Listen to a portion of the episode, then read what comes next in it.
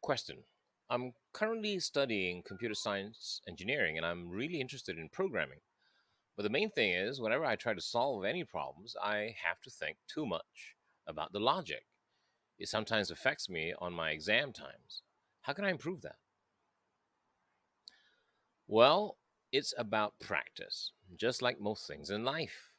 You need to train your mind to solve problems often, and eventually that will lead to speed. Now, in coding, the practice is not just about reading a bunch of codes, but more importantly, seeing your code running and fixing it when it doesn't. For every project, keep a journal of things that worked and things that don't so that you'll know what to repeat and what to avoid. All right? You have to flex your coding muscles. All the best.